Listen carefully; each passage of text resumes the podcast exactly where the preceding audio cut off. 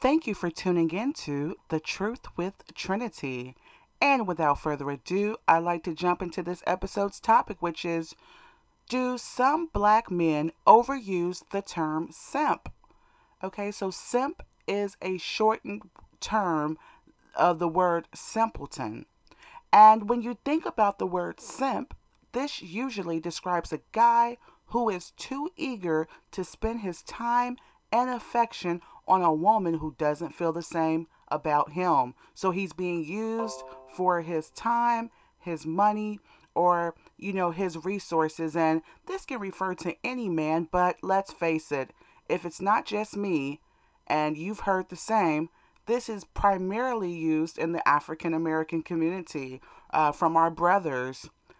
And are some brothers calling men this term that actually care about a woman in a reasonable way? So he's not being used, you know, he's, you know, just showing genuine respect and kindness for a woman who may be reciprocating the same respect.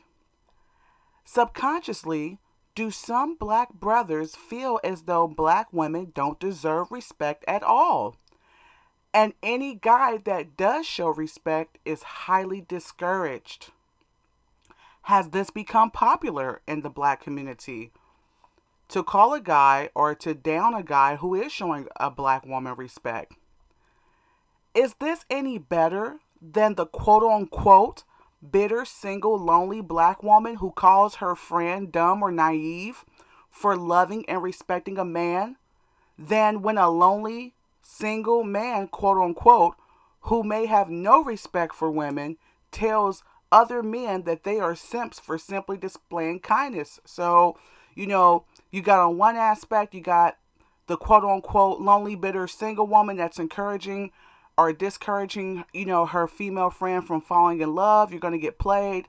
He's only using you for one thing. Is this the same type of scenario as a black man or some black men, you know, uh, downing, uh, you know, other black men for trying to show a black woman kindness or any type of affection?